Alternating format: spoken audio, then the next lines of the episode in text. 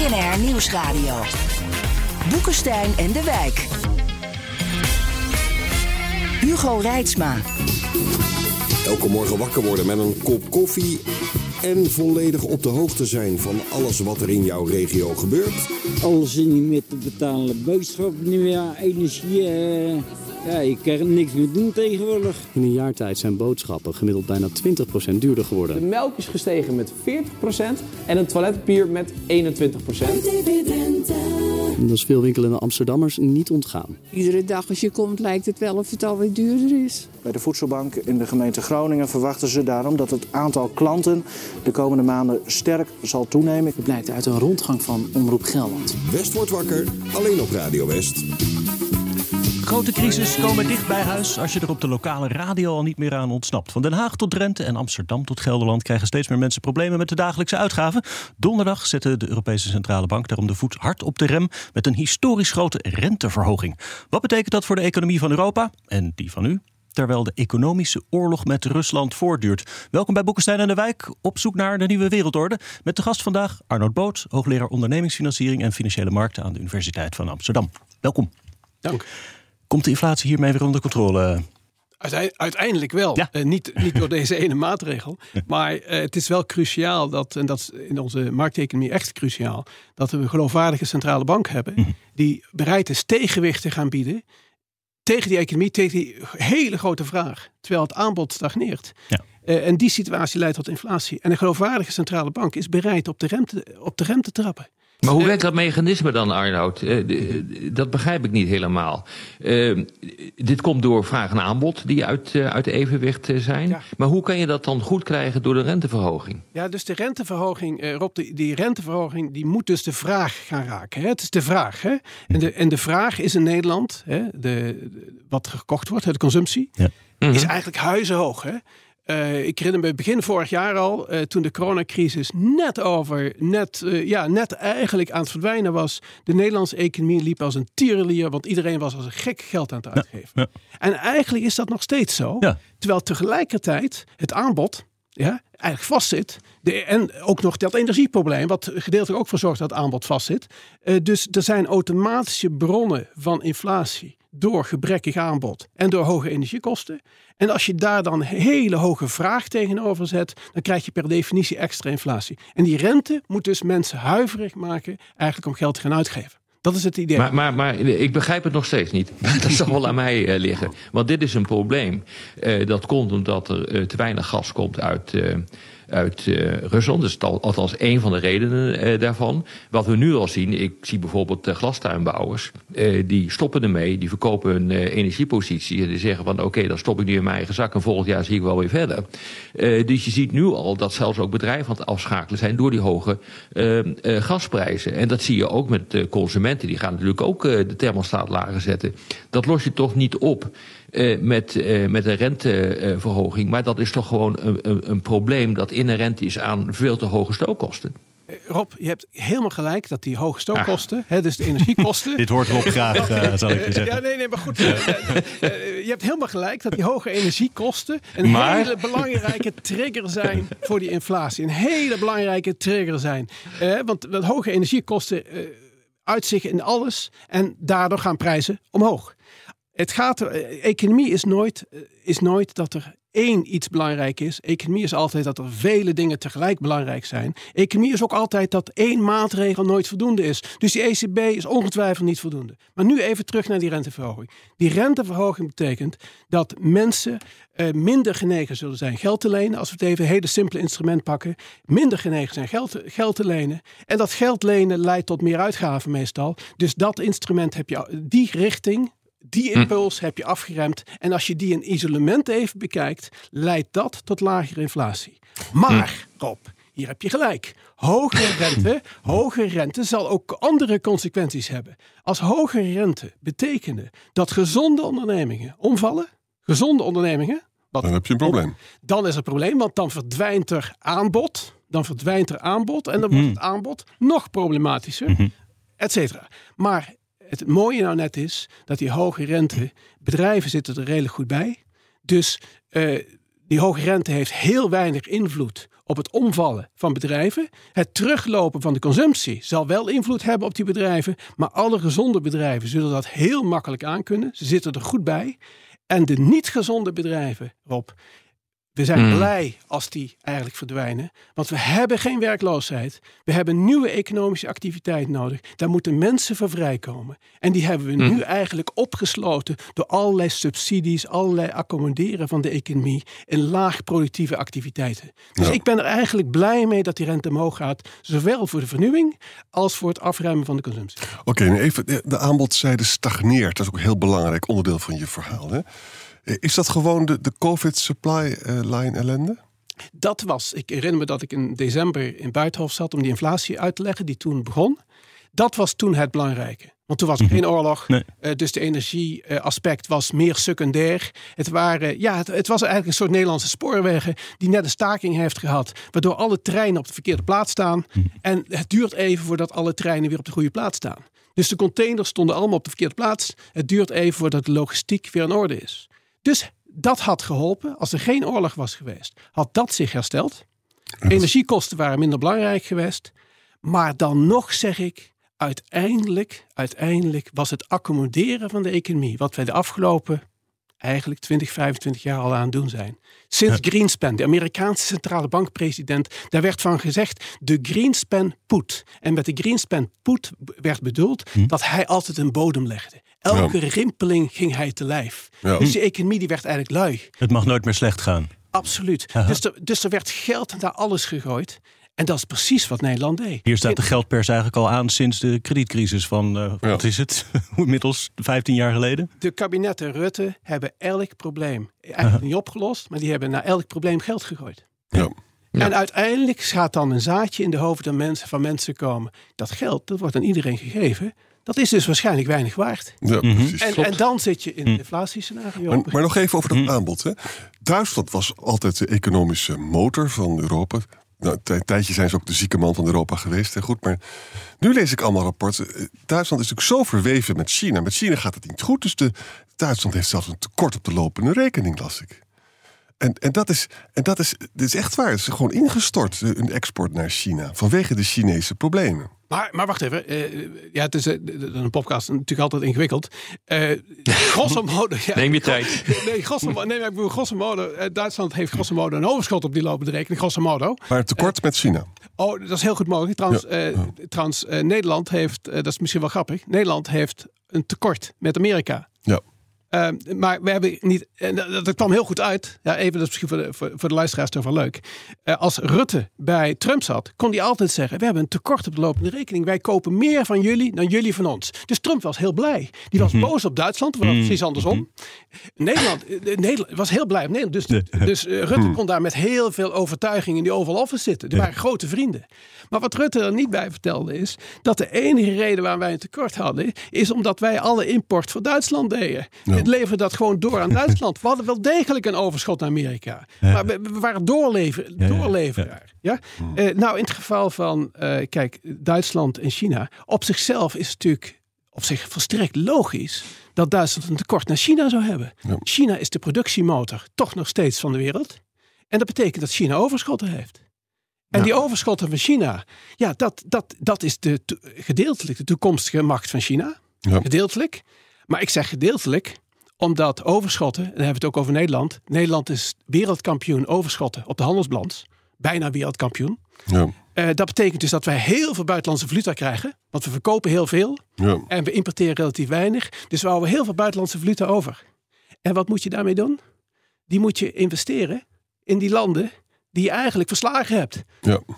En, en, en dat zijn meestal niet de goede investeringen. Ja. Dus die buitenlandse overschotten, die geweldige overschotten die wij als Nederland hebben, daar moeten we niet alleen naar kijken als kijk eens hoe goed wij het doen. Wij verkopen Nee, veel meer dan Nee, nee, nee. importeren. Ja. Maar, jongens, kunnen we nog even eventjes, ja, naar... ja, precies, dat gaan we doen na het volgende. BNR Nieuwsradio. Boekenstein en de Wijk.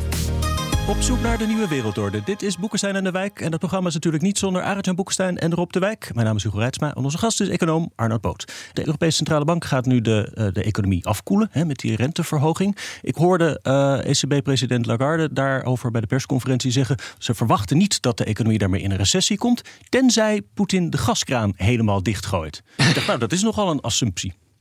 Ja, maar dat heeft dan weer helemaal niks met die rente te maken natuurlijk. Ja. Uh, als, als, als, als de oorlog Nederland bereikt, uh, ja, dat heeft ook niks met de rente te maken. Dus, dus, Mhm. dus in zoverre is een recessie is natuurlijk altijd mogelijk. Hè. En Wat, wat is een recessie? Want mensen hebben, hebben zo'n enthousiasme over dat soort woorden. Hè. Depressie, recessie, crisis. Hè. Alles is tegenwoordig een crisis. Dus mij zul je die woorden niet snel horen, horen, horen gebruiken. Recessie betekent twee kwartalen van negatieve economische Mhm. groei. Dus als je eerst vier kwartalen geld over de balk hebt gegooid, dan heb je extra economische groei gehad. Als je dan twee kwartalen eh, de, op de, de, de portemonnee op de knip zet, dan heb je negatieve economische groei. En dan kan de kop in de krant zijn: Nederland zit in een recessie. Ja, ja, ja. Nou ja, wat interessant is, kijk, om even over die Lagarde, die heeft ook gezegd, kijk, eh, we kunnen niet meer van onze modellen uitgaan. Ik denk dat dat heel erg belangrijk is. Dat heeft inderdaad te maken met eh, het feit of eh, Poetin wel of niet de, de gaskraan helemaal dichtgooit. Maar wat we nu zien, is dat landen beginnen om grondstoffen, eh, energie als wapen te gebruiken.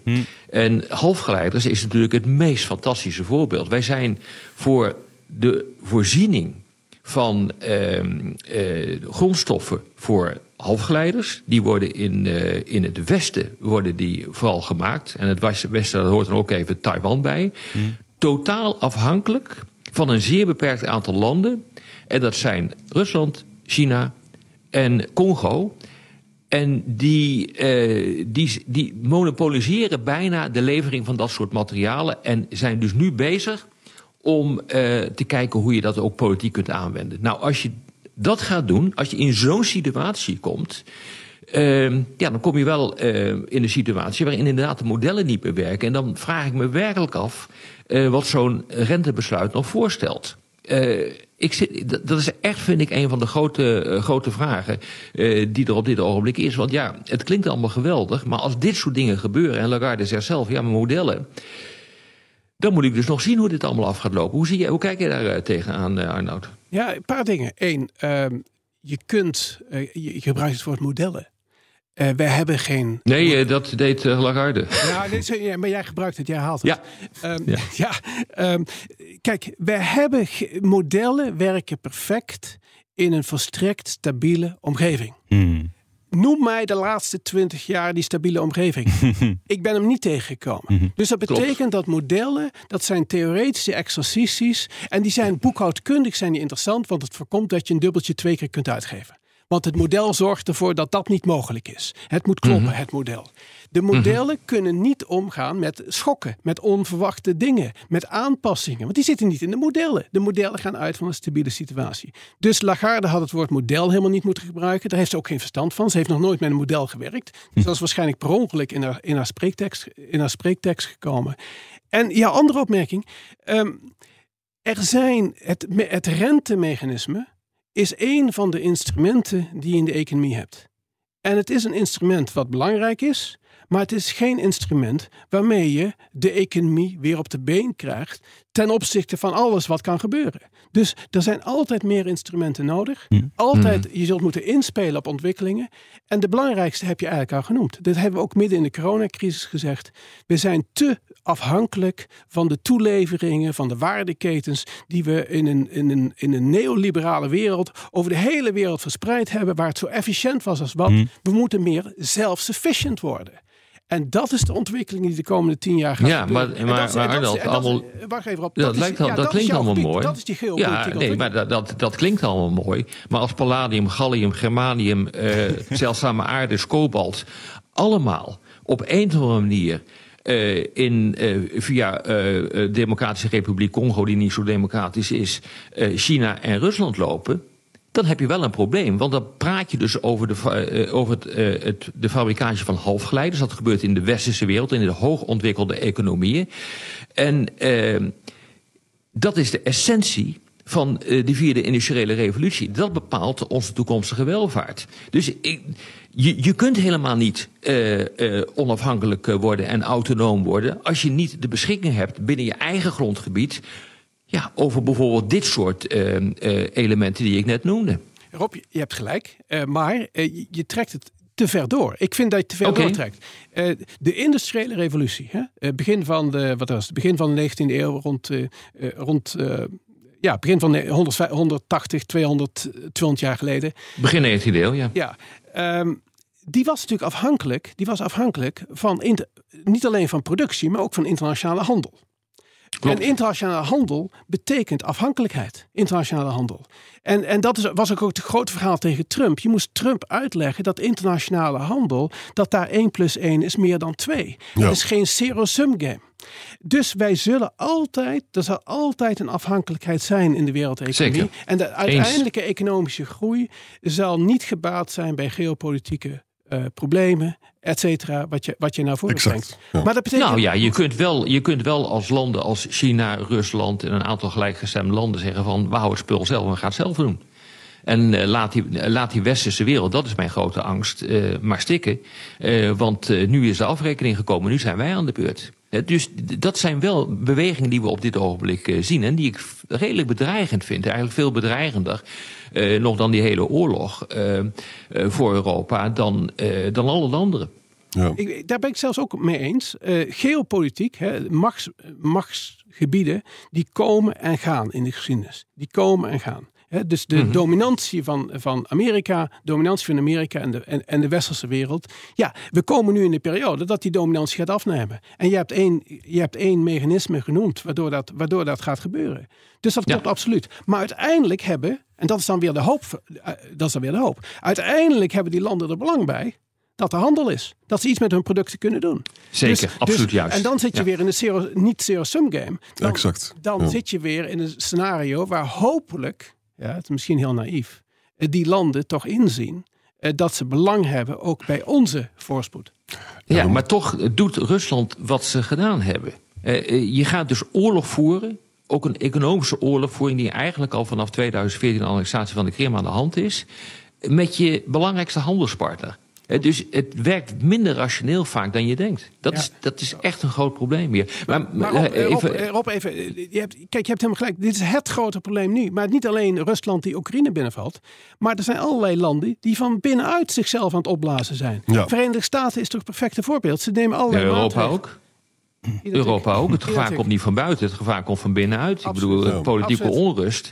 En ik denk dat, dat Poetin met, met groot genoegen zit te kijken wat er op dit ogenblik aan de hand is. Met grote demonstraties in verschillende hoofdsteden en in Italië dat uit elkaar aan het vallen is. Dus ja. Even terug naar de rente. We moeten dat klassieke verhaal van de rente even afmaken.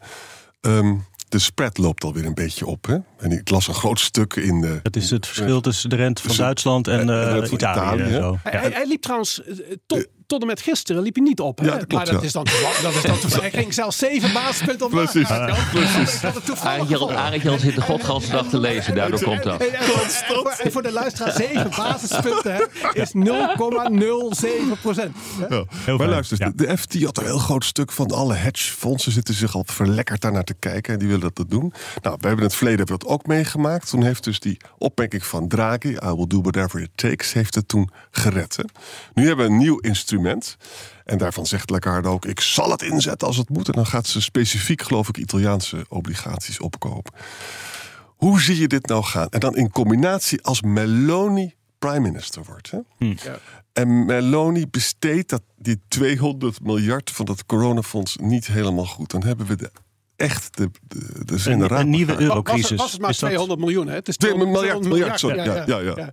Eh, eh, als je mij vraagt, is de euro op de lange termijn houdbaar? Want dat is eigenlijk de vraag die je stelt. Ja. Eh, dan, dan is in wezen het antwoord dat de neiging van landen om toch hun eigen koers te willen varen, juist de verschillen te willen vergroten, dermate groot is dat men zeer de vraag is of die euro houdbaar is. Want de euro vereist uiteindelijk een bereidheid om bij elkaar te willen horen. En als die bereidheid wegvalt, als die bereidheid wegvalt, dan, Hmm. dan kan er geen Europese centrale bank tegenop. Want je kunt dan wel tijdelijk even al die Europese, eh, Europese schuld, al die Italiaanse schuld gaan opkopen. Want dat is dan wat het instrument van de ECB is. Ja.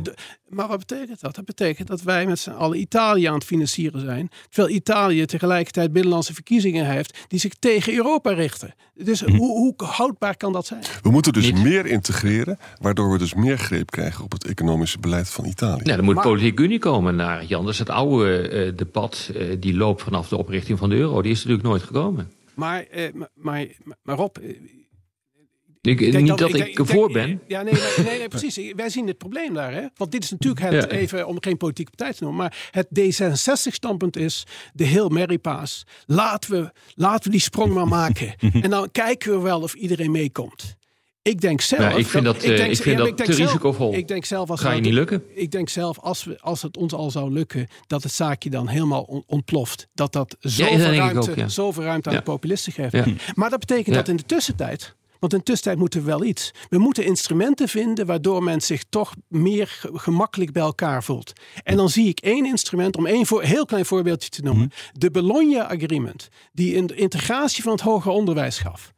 Dat betekent Mhm. dat je de nieuwe generatie toch wat dichter bij elkaar brengt. En uiteindelijk is de nieuwe generatie die het Europa vorm gaat geven. Hm. Maar als ik je goed begrijp, dan concludeer je dus dat Europa of politiek of economisch ontploft. Doordat de euro uit elkaar valt of dat het, het populisme ontspoort. Ja, kijk, het uiteenvallen van de euro is dan een, een symptoom eigenlijk. Hè? Is een symptoom, maar Mhm. wel een kostbaar Met symptoom. nogal wat gevolgen. Een kostbaar Ja. symptoom.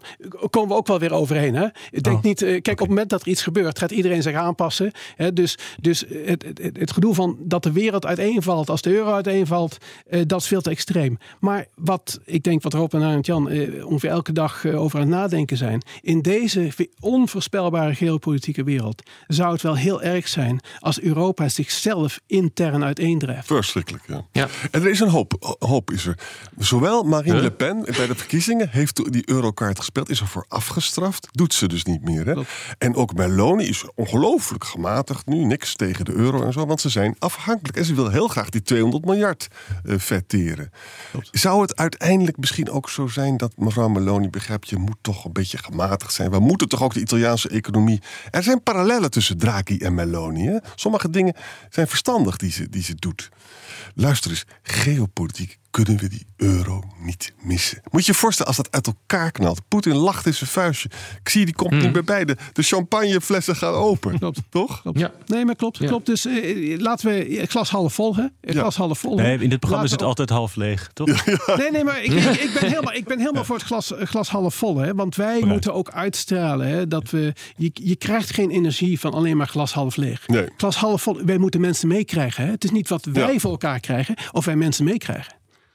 Met het half lege glas of half vol, zoals je wil. Eh, ronden wij af, althans op de radio. Op de podcast gaan we langer door met luisteraarsvragen. Luistert u op de radio, dan verwijs ik naar Boekenstein en de Wijk.nl of uw favoriete podcast-app. Ehm een uh, hoi 8912963, Twitternamen zijn dit, eh, zegt de huidige inflatie wordt... Oh, dit hebben we eigenlijk al gehad. Eh Luctor.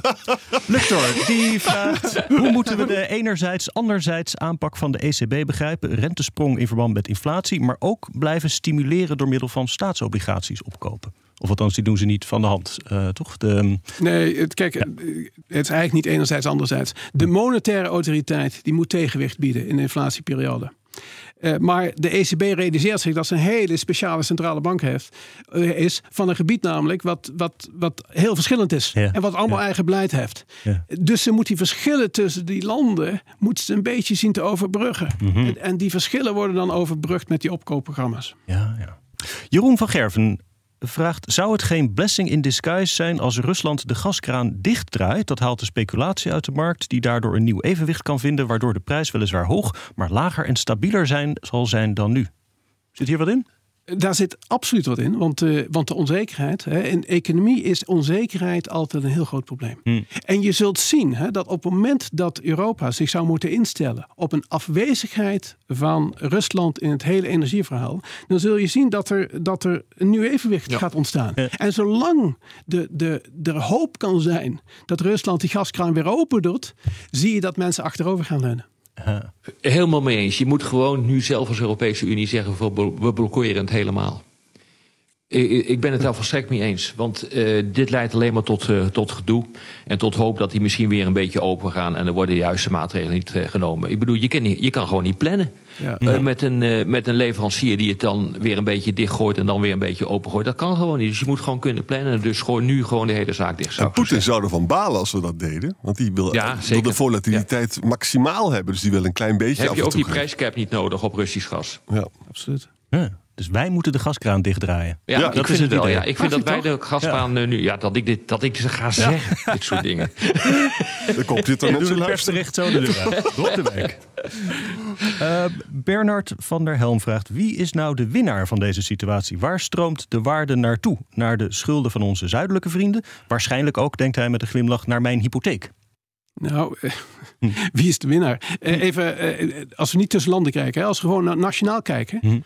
Uh, nationaal, ja, je, kijk, je kunt. Het, het meest van de hand liggen natuurlijk dat je zegt: een paar van die energiebedrijven zijn rijk geworden. Hm. Ja, je, dat, dat, klopt. Maar uiteindelijk van een echt inflatiescenario. En het beleid wat nodig is om dat weer te corrigeren, die schoktherapie. Want die renteverhogingen zijn toch een vorm van schoktherapie. Hm. Uiteindelijk zijn er geen winnaars. Nee, in de jaren zeventig was dat een kostbare operatie. Het heeft lang geduurd. Ja, en, en, een enorme crisis. Enorme crisis. Maar toen zat, uh, we hadden het over Duitsland straks even, hè, de, de, onderliggende herstructurering van de Duitse arbeidsmarkt. Uh, Nederland zat helemaal vast. Uh, die hele arbeidsmarkt zat vast. Dit waren de, de, de hoogtijdagen van de verzorgingsstaat. En ja, de hele arbeidsmarkt, er zat geen enkele flexibiliteit in. En als je vanuit die situatie in een crisis zit, ja, dan hoe kom je er helemaal uit? Mm. mm. Dus de Nederlandse economie en ook de Duitse economie staan er op dat punt veel sterker voor. Ja. ja. Ik zat me dit op een andere manier ook wel af te vragen. Dan, ik hoorde bijvoorbeeld minister Kaag van Financiën zeggen van we worden allemaal armer. Maar de economische groei was uh, 2,5% afgelopen kwartaal. Gecorrigeerd voor de inflatie. Dus we zijn rijker geworden. Ik weet niet waar dat geld is gebleven. Niet in mijn loon. Maar, maar de waar dan wel? Is, is, Wie is hier de winnaar? Door de hogere energieprijs zijn we allemaal arm. Het is toch niet allemaal naar die paar energiebedrijven gegaan? Nee, ja, kijk, dus, dus twee dingen eigenlijk hier. Hè. Uh, ongetwijfeld. Kijk, nee, maar, maar, even twee dingen. Niet enerzijds, anderzijds. Maar, maar, maar, maar, maar, twee dingen. Op een bepaalde manier zijn we het nationaal inkomen aan het meten. Hmm. Dus dat betekent dat we op, als we op één moment allemaal geld gaan uitgeven, dan is het nationaal inkomen in dat jaar heel hoog. Yeah. Onze besparingen zijn lager geworden, maar we hebben al ons geld uitgegeven. Mm Dus we hebben heel hoog, heel hoog economische groei in dat jaar. Ja. Maar onze voorraadgrootheid, en de voorraadgrootheid is het geld wat we achter de hand hadden geïnvesteerd hadden in België, of wie weet waar, waar hadden zitten, is afgenomen. Dus, dus we, we hebben een we hebben, nationaal inkomen is een gevaarlijk instrument om dat met een rijkdom te vergelijken. Want het is een soort stroomgrootheid van één jaar. Het onder, de, de voorraad kijken. Je moet ook naar de voorraad kijken. Oké, dank voor deze economie-les. Ja. Um, Thomas Dijker vraagt: Is deze inflatie iets Europees of Westers of speelt dit over de hele wereld? En als het iets mondiaals is, betekent dat iets voor de mogelijkheden die er zijn om dit tegen te gaan? Nou, het is uh, voor een groot deel mondiaal. Ja, voor een groot deel mondiaal. Uh, dat is trouwens ook een van de redenen waarom de rente van de ECB omhoog moest. Omdat Amerika die rente al drie keer met drie kwart procent omhoog heeft gedaan. En de euro ging dalen. En de euro ging dus dramatisch dalen. Omdat de rente in Amerika hoger is, dan is het interessanter om je geld naar Amerika te sturen. Mm -hmm. Dus de euro gaat omlaag. En als de euro omlaag gaat, dan krijg je automatisch ook weer inflatie. Want alles wat je importeert is in die dure dollar, heb je weer inflatie. Dus je bent genoodzaakt om mee te gaan. Dus het feit dat het internationaal is, zet wel degelijk heeft invloed op het beleid wat wij moeten voeren. Het, wordt een beetje een soort één op één vragensessie. Dit, uh, maar ik ga gewoon okay, sorry. Johan, nee, nee, nee. Het zijn allemaal economische vragen. Het zijn allemaal vragen voor jou. Johan Biloos die uh, vraagt: kan dit nog verder uit de klauwen lopen? 20, 40, 80 procent inflatie. Op andere plekken, ik denk aan Turkije, heb je dat soort scenario's. Mogen we ervan uitgaan dat dit in de EU niet kan? En waarom? Het mooie voorbeeld van Turkije en, en Aartjan heeft ongetwijfeld de voorbeelden van andere voorbeelden, van Botswana of zo, of Zimbabwe. Mhm. um, je, moet, je moet echt je best doen. Je moet echt je best doen om hele hoge inflatie te ja, Dat doet Erdogan ook, hè? Die doet echt zijn best. Die drukt gewoon. Dru gewoon drukken. Gewoon ja. drukken. Elke keer de centrale bankpresident ontslaan als je een keer iets goeds gezegd heeft. Dan, dan weet je zeker dat je inflatie krijgt. En wat was het? het was Botswana of Zimbabwe. Uh, Zimbabwe. Zimbabwe. Uh, daar was een dictator aan bewind. En die moest het leger betalen. Maar hij had, al, hij- maar had alle buitenlanders het land uitgegooid en alle welvaart het land uitgegooid. Dus hij moest ba- bankbiljetten gaan drukken. En hij had één probleem, want die bankbiljetten vereisten papier en inkt. En die moest hij in het buitenland kopen, maar hij had geen dollars meer om ze te kopen. Dus dat was, een, dat was een heel typisch probleem. Maar, maar dat zijn landen waar je dat soort inflaties in. Wauw. Ja. Eh Jormarn vraagt: Ligt de grootste schuld niet bij de ECB met het veel te ruime monetaire beleid en de wens de zuidelijke EU-landen te steunen tegen de verdragen in? We hebben dit al een beetje eh, behandeld, maar dus in hoeverre heeft die geldpers nu ehm, dit eh, op de achtergrond veroorzaakt, die inflatie? Nou ja, de ECB zat natuurlijk klem en zit al heel lang klem. Want ze wil natuurlijk niet in het politieke spel tussen landen zitten. En dat zit je als normale centrale bank zit je dat ook niet. Eh, Want in Amerika zit je als eh, Federal Reserve heb je last van een, van een Trump eh, waarschijnlijk als, als die aan het bewind is. Maar je hebt geen conflict tussen, tussen de staat Wisconsin en Indiana over het gevoerde monetaire beleid. Ondanks het feit dat die twee staten er anders in zitten. Maar die discussie komt gewoon niet voor. Ook Californië gaat niet dreigen uit de, uit de Amerikaanse dollar te stappen. Dus de ECB is geweldig politiek, heeft dus ook politieke beslissingen moeten nemen. En, dat is, eh, en misschien was dat ongewenst, misschien had ze gewoon op de rem moeten trappen. En dan hadden de politici het probleem moeten oplossen in plaats van de geldpers van de ECB. Als de ECB dus de rente laag houdt, dan is dat een prikkel om door te gaan met je verkeerde economische beleid. Dat is de ellende. Maar ja, als de ECB het niet had gedaan, hè, ja, dan hadden we ook enorme problemen gehad. Want dan was de euro in elkaar gestort. Hè. Moest het wel zeggen. Op dat moment wel, maar misschien als hij eerder had gezegd van de politiek moet het oplossen. En als hij dat geloofwaardig had kunnen zeggen, Ja. Dan had de politiek het misschien opgepikt. Ja. En maar, eh, Maar Draghi heeft in Italië goede dingen gedaan. Alleen hij is weg. Ik hoop zo dat hij via een achterdeurtje terugkomt. Er zijn scenario's die daarover Maar, maar eh, waarschijnlijk jullie weten dat veel beter dan ik. Hij, hij- de enige reden waarom hij er zat was natuurlijk om het geld binnen te halen. Ja. En, en die politieke partijen hadden hem anders nooit en te nimmer eh, die, die positie gegeven. Nee. Eh, Eh Klaas Zwart vraagt: Wat is er op tegen om een autoloze zondag in te stellen en een eenmalige stevige loonsverhoging direct gevolgd door een loon- en prijsstop? Klinkt goed. Ja, dit is dus de vraag. Inderdaad, je ontkomt er niet aan natuurlijk om loonsverhogingen aan mensen te geven. In ieder Ja, geval, aan. In ieder geval aan de, lage, in ieder geval, in ieder geval de, de, de lagere lonen. Eh, omdat, je, omdat het niet acceptabel is om mensen met een 20% koopkrachtdaling te gaan confronteren straks. Dus je ontkomt er niet aan. Dan is de grote angst altijd eh, dat er een loonprijsspiraal is. Hè? Dat er een automatische loonsverhoging is. En dat je een soort haasje over krijgt. hè? Eh, springen krijgt.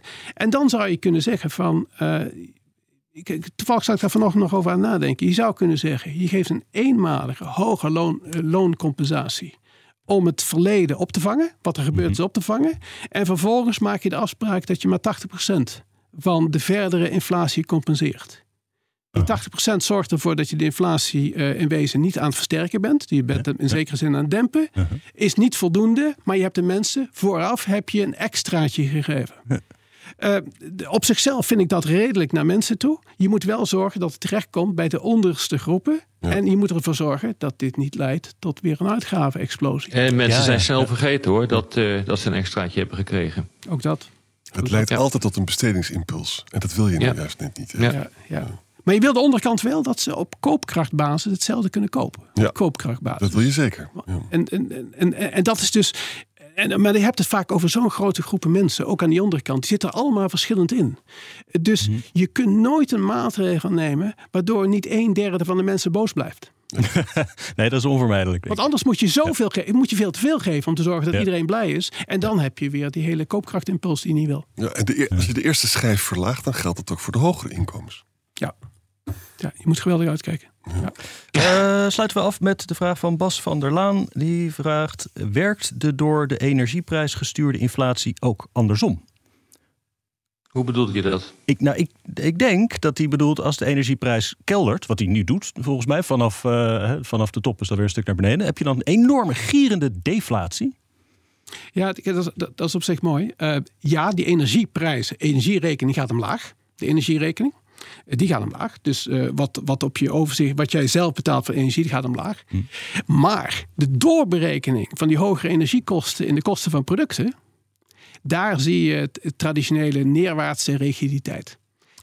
Die aanpassing naar beneden, de, de Unilevers van deze wereld, eh, of welk bedrijf ook, die gaan hun producten niet goedkoper maken. Ja. En dat geldt voor lonen zijn wat Keynes altijd al onderkend heeft, de, de, de Engelse econoom Keynes onderkend heeft. Maar het geldt ook voor prijzen. Neerwaartse aanpassingen die gaan veel langzamer en, en zijn veel onwaarschijnlijker dan, dan, dan stijgingen. Maar het geldt dus niet met de directe toerekening van energiekosten, want ja, die is gekoppeld aan de energieprijs. Wat gebeurt er nou als Poetin morgen alle gaskranen openzet? En het energiebedrijven hebben dus tegen waanzinnig hoge prijzen ingekocht. Dan dondert die hele gasprijs in elkaar. En, en dan hebben, zitten ze met die hele dure opgekochte gas. En die moeten ze dan verkopen tegen lagere prijzen. Dat zou een lachen zijn, zeg. Uh. ja, dan hebben, we eindelijk, dan hebben we eindelijk die belasting gegeven die we op die excessieve winsten willen hebben. Ja. Dus een soort indirect ja. mechanisme. Ik ga met Poetin bellen straks even. Ja. Doe maar. Succes. Daarmee nemen wij afscheid. Namens Arend-Jan Boekestein en Rob de Wijk zeg ik dank voor het luisteren. Speciale dank aan Arnold Boot en tot de volgende keer.